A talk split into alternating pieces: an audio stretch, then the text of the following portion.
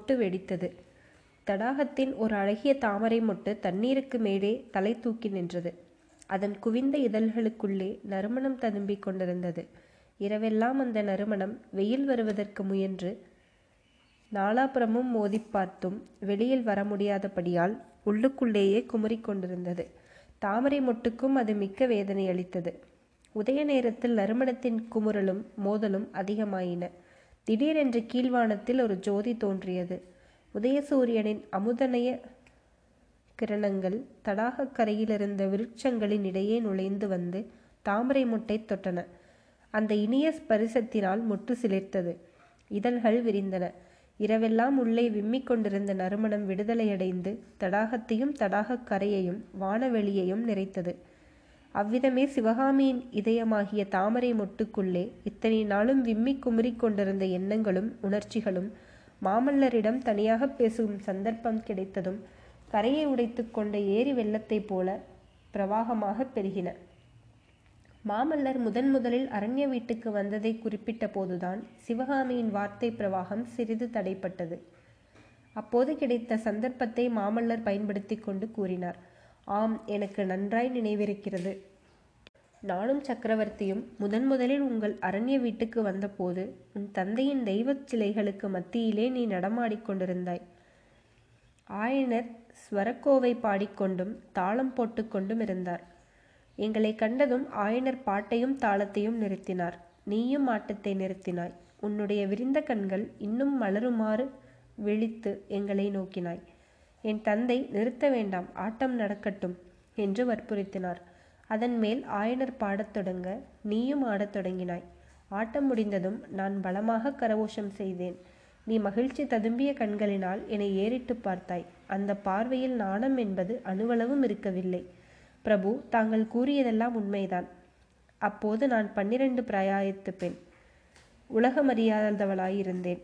தாங்கள் வானத்தில் ஜோதிமயமாய் பிரகாசிக்கும் சூரியன் என்பதையும் நான் கேவலம் பூமியில் புல்நுடியில் நிற்கும் அற்ப பனித்துளி என்பதையும் அறியாதவளாயிருந்தேன்.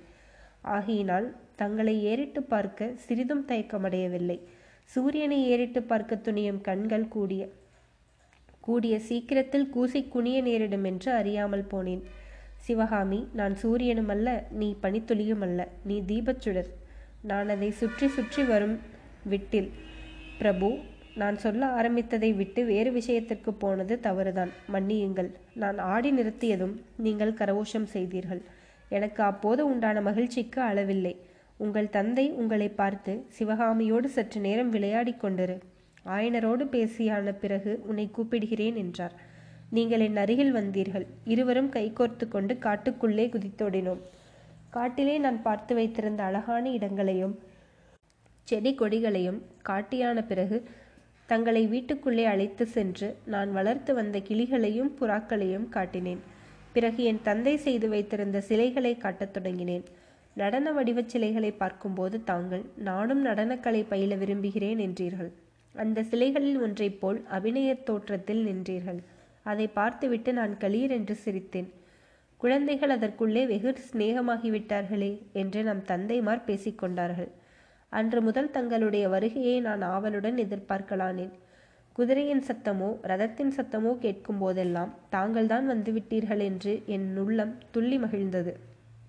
உதய சூரியனையும் பூரண சந்திரனையும் வண்ண மலர்களையும் பாடும் பறவைகளையும் பறக்கும் பட்டுப்பூச்சிகளையும் பார்க்கும்போது எனக்குண்டான குதூகலம் தங்களை பார்க்கும்போது உண்டாயிற்று. ஆனால் சூரிய சந்திரர்களிடமும் புஷ்ப பட்சிகளிடமும் பேச முடியாது.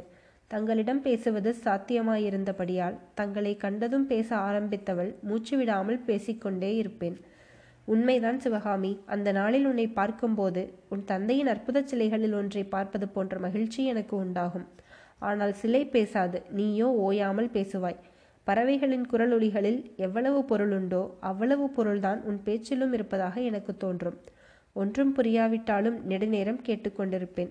என் பேச்சைப் போலவே நான் நமது சிநேகமும் அப்போது அர்த்தமற்றதாய் இருந்தது. கொஞ்ச நாளைக்கெல்லாம் தாங்கள் சக்கரவர்த்தியுடன் தேச யாத்திரை சென்றீர்கள். அப்புறம் மூன்று வருஷ காலம் அரண்ய வீட்டுக்கு நீங்கள் வரவில்லை. மறுபடியும் எப்போதோ தங்களை பார்க்க மாட்டோமா என்ற ஏக்கத்தில் எனக்கு சில சமயம் உண்டாகும். இல்லை தாங்கள் மற் எப்படியும் ஒரு நாள் வருவீர்கள் என்று தைரியமடைவேன். தாங்கள் வீ வருவதற்குள்ளே நடனக்கலையிலே சிறந்த தேர்ச்சியடைய வேண்டும் என்பதையும் தாங்கள் திரும்பி வந்ததும் அற்புதமாய் ஆட்டம் ஆடி தங்களை திகைக்கச் செய்ய வேண்டும் என்றும் எண்ணுவேன்.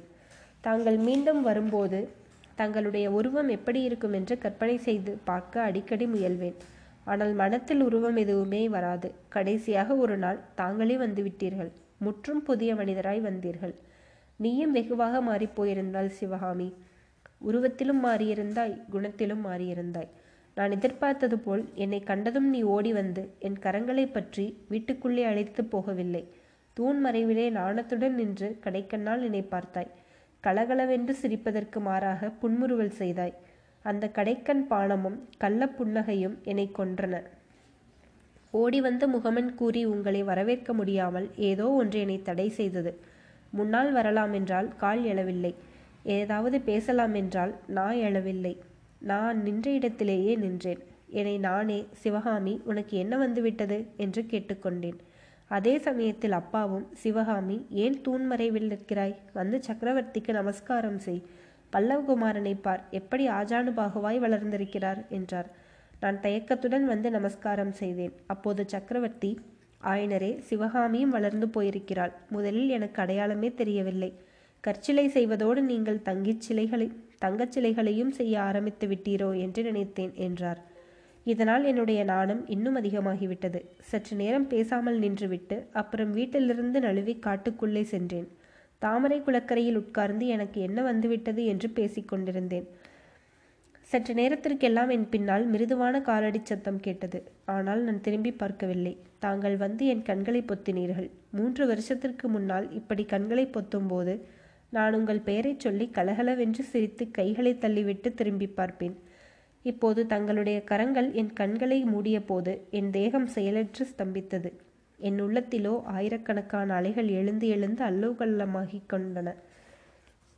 பிறகு நீங்கள் என் பக்கத்தில் வந்து உட்கார்ந்து என் கையை உங்கள் கையோடு சேர்த்து கொண்டீர்கள். நான் செயலற்று சும்மா இருந்தேன் சிவகாமி என் பேரில் கோபமா என்றீர்கள். நான் மௌனமாய் உங்களை பார்த்தேன். ஆமாம் கோபம் தான் போலிருக்கிறது என்று கூறி தங்களுடைய யாத்திரையை பற்றி ஏதேதோ சொல்லிக்கொண்டே போனீர்கள். ஆனால் நீங்கள் சொன்னது ஒன்றும் என் காதில் எழவே இல்லை. நீங்கள் என் அருகில் உட்கார்ந்திருக்கிறீர்கள். நம் இருவரும் இருவருடைய கரன்களும் ஒன்றுபட்டிருக்கின்றன என்றும் ஒரு உணர்ச்சிதான் என் மனதில் இருந்தது. அந்த நினைவு என்னை வானவெளியில் தூக்கி கொண்டு போய் மேக மண்டலங்களின் மேல் மிதக்கச் செய்தது. தடாகத்து தண்ணீரின் மிதக்கும் தாமரை இலைகளின் மேலே நின்று என்னை நடனமாடச் செய்தது. தண்ணீருக்குள்ளே அமுக்கி கீழே கீழே கொண்டு போய் மூச்சு விட முடியாமல் என்னை திக்குமுக்காடச் செய்தது. என்னை எத்தகைய அசடனாகச் செய்து விட்டாய் நீ? நான் சொன்னதையெல்லாம் நீ வெகு கவனமாக கேட்டுக்கொண்டிருந்ததாக எண்ணி அல்லவா என் யாத்திரை அனுபவங்களை எல்லாம் உனக்கு சொல்லிக் கொண்டிருந்தேன். கடைசியாக நீங்கள் விடைபெற்று சென்றபோது சீக்கிரத்தில் திரும்பி வருவேன் என்று சொல்லிவிட்டு சென்றீர்கள். அப்புறம் சில காலம் நான் தரையிலேயே நடக்கவே இல்லை. ஆனந்த வெள்ளத்தில் மிதந்து கொண்டிருந்தேன். என் வாழ்க்கையில் ஒரு மகத்தான அதிசயம் அபூர்வமான புதுமை யாருக்குமே கிடைக்காத அற்புதமான பாக்கியம் கிடைத்து விட்டதாக தோன்றியது. அதனால் என் கண்களுக்கு உலகமே புதிய தோற்றம் உண்டது. வானத்திலும் பூமியிலும் அதுவரை காணாத வனப்புகளை எல்லாம் கண்டேன். மல்லிகையும் முல்லையும் செண்பகமும் அதற்கு முன் நான் என்றும் அறியாத நறுமணத்தை அளித்தன. நீலவானம் புதிய மெருகுடன் பிரகாசித்தது. பட்சிகளின் கானத்தில் புதிய இனிமை தென்பட்டது. மூங்கில் காடுகள் காற்றில் அசையும் போது உண்டாகும் சத்தம் முன்னெல்லாம் அழுகை சத்தமாய் எனக்கு கேட்கும். இப்போது அதுவே ஆனந்த கீதமாய் என் காதில் ஒலித்தது. செடிகளும் கொடிகளும் பட்சிகளும் பூக்களும் ஆயிரம் ஆயிரம் குரல்களில் சிவகாமி நீ கொடுத்து வைத்தவள் பாக்கியசாலி என்று ஆதரவோடு சொல்வதாக தோன்றியது. இரவிலே வானத்து நட்சத்திரங்கள் முன் எப்போதும் விட குதூகலமாய் என்னை பார்த்து சிரித்தன. வெண்மதியாகிய தந்த தோணியின் மேலே அமர்ந்து வானக்கடலில் அந்த விண்மீன்களுக்கிடையே சுற்றி வந்தபோது இப்போது நான் தனியாக சுற்றவில்லை. தோணியில் என் அருகில் நீங்களும் வீற்றிருந்தீர்கள். எல்லையற்ற உள்ளக்கடலிலே தாளாட்டிய என் சிந்தனை அலைகளுக்கு மத்தியில் மிதந்த வாழ்க்கை தெப்பத்தில் நான் மட்டும் தனியாக இருக்கவில்லை. பக்கத்தில் தாங்களும் இருந்தீர்கள். அப்போதெல்லாம் எனக்கு தானாகவே பாட்டு பாடத் தோன்றியது. ஆட்டத்தில் அளவில்லாத உற்சாகம் உண்டானது. நடனக்கலையில் நான் அடைந்த துரிதமான அபவிருத்தங்களைக் கண்டு என் தந்தையே பிரமித்து போனார். சக்கரவர்த்தியும் நானும் கூடத்தான் அதிசயமடைந்தோம். பரத சாஸ்திரம் எழுதிய முனிவருக்கே எட்டாத நடனக்கலை வித்தைகள் எல்லாம் உன் நாட்டத்தில் வெளியாவதாக என் தந்தை அடிக்கடி சொன்னார். காஞ்சி மாநகரில் ராஜசபையில் அரங்கேற்றம் நடத்த வேண்டும் என்று அவர்தான் வற்புறுத்தினார். பிரபு அந்த துரஷ துரதிர்ஷ்டம் பிடித்த அரங்கேற்றம் நடக்கும் சமயத்தில் என் மனநிலை மாறிவிட்டது. அந்த மாறுதலை நினைத்தால் எனக்கே அதிசயமாயிருக்கிறது. மூன்று வருஷ பிரிவுகளுக்கு பிறகு என்னை பார்த்ததும் எனக்குண்டான சந்தோஷம் குதூகலம் எல்லாம் சில நாளைக்கு எங்கேயோ போய்விட்டன. வர வர தங்களுடைய நினைவு எனக்கு மகிழ்ச்சி அளிப்பதற்கு மாறாக துன்பத்தை தர ஆரம்பித்தது. எதை பார்த்தாலும் பிடிக்காமல் போய்விட்டது. சந்திரனும் நட்சத்திரங்களும் வெறுப்பை அளிக்கத் தொடங்கின. பொழுது விடிந்தால் ஏன் விடுகிறது என்று தோன்றியது. இரவு வந்தால் ஏன் இருட்டுகிறது என்று தோன்றுகிறது. பூக்களை கண்டால் கசக்கி எறிய தோன்றியது. என் கண்களிலிருந்து தூக்கம் மாயமாய் போய்விட்டது. அருமையாக வளர்த்த மான்குட்டியையும் கிளியையும் வெறுக்கத் தொடங்கினேன். நடனக்கலையிலே கூட எனக்கு ஆசை குன்றத் தொடங்கியது. ஆட்டமும் பாட்டமும் என்ன வேண்டி கிடக்கிறது என்ற எண்ணம் தொடங்கிவிட்டேன். இந்த சமயத்தில்தான் அரங்கேற்றம் நடந்தது. அபசகுணம் போல அது நடுவிலே நின்று போனதில் எனக்கு திருப்தியே உண்டாயிற்று. அரங்கத்திற்கு அரங்கேற்றத்திற்கு பிறகு தாமரை குளக்கரையில் நாம் சந்தித்த போது நீ ஒரு மாதிரி வருத்தத்துடனே தானே பேசினாய்? என்னிடம் வாக்குறுதி கேட்டாய். எனக்கு அதெல்லாம் பெருவியப்பாயிருந்தது பிரபு அச்சமயம் தங்களுடைய திருமணத்தை பற்றிய பிரஸ்தாபம் என் காதில் விழுந்தது. ஏற்கனவே வேதனைக்குள்ளாயிருந்த என் உள்ளத்திலே அது வேலினால் குத்துவது போல் இருந்தது. தாங்கள் எனக்கே முழுவதும் உரியவராயிருக்க வேண்டும் என்று கருதினேன். தங்களை பார்க்காமல் ஒரு கணம் போவது எனக்கு யுகமாயிருந்தது. என்னுடைய தூண்டுதலினாலேதான் என் தந்தை காஞ்சிக்கு நாவுக்கரசர் பெருமானை பார்ப்பதற்காக வந்தார். அன்று நடந்ததை தாங்கள் அறிவீர்கள். அன்று நடந்ததை மட்டுமல்ல சிவகாமி உன் உள்ளத்தின் நிலைமையையும் அன்றைக்கும் தெரிந்து கொண்டேன். அதனாலேதான் மறுநாளே கண்ணபிரானிடம் ஓலை கொடுத்து அனுப்பினேன் அந்த ஓலையிலிருந்து நான் காஞ்சிக்கு வருவது தங்களுடைய விருப்பமில்லை என்று அறிந்தேன். தங்களை பார்க்காமல் நான் கழித்த எட்டு மாதமும் எனக்கு எட்டு யுகமாய் இருந்தது. நாளுக்கு நாள் மனவேதனையும் நெஞ்சுவலியும் அதிகமாகி வந்தன. தங்களிடமிருந்து ஓலை வந்த இரண்டொரு தினங்கள் சிறிது உற்சாகமாயிருப்பேன். பிறகு துக்கம் அதிகமாகிவிடும். தங்களை ஒரு நாளும் இனி பார்க்கப் போவதில்லை என்றும் என்னுடைய பகற்கனவு ஒரு நாளும் நிறைவேறப் போவதில்லை என்றும் தோன்றும். இப்படி எதற்காக உயிர் வாழ வேண்டும்? இந்த வாழ்நாளை முடித்து கொள்ளலாம் என்று அடிக்கடி எண்ணமிடத் தொடங்கினேன். இப்படியே கொஞ்ச நாளிலிருந்து எனக்கு பைத்தியம் பிடித்து விடலாம் என்று அடிக்கடி தோன்றியது பிரபு. தங்களுடைய விருப்பத்தின்படி அரண்ய வீட்டிலேயே காத்திராமல் ஏன் யாத்திரை கிளம்பி வந்தேன் என்று இப்போது தெரிகிறதா? என்று சிவகாமி முடித்தாள். தெரிகிறது சிவகாமி. இப்படி பிரளய வெள்ளத்தில் அகப்பட்டு கொண்டு இரண்டு பேரும் திண்டாட வேண்டும். இந்த ஜனசூன்யமான ஏகாந்த தீவிலே வந்து ஒதுங்க வேண்டும் என்பதற்காகத்தான். இது தெரியாதா என்ன? என்று மாமலர் சொல்லிக் கொண்டிருக்கும் போதே அந்த தீவை பற்றிய அவருடைய வார்த்தையை பொய்ப்பித்து கொண்டு சற்று தூரத்தில் வாத்திய கோஷங்களும் ஜனங்களின் ஆரவார ஒளிகளும் கேட்டன. இருவரும் திடுக்கிட்டு எழுந்திருத்தார்கள்.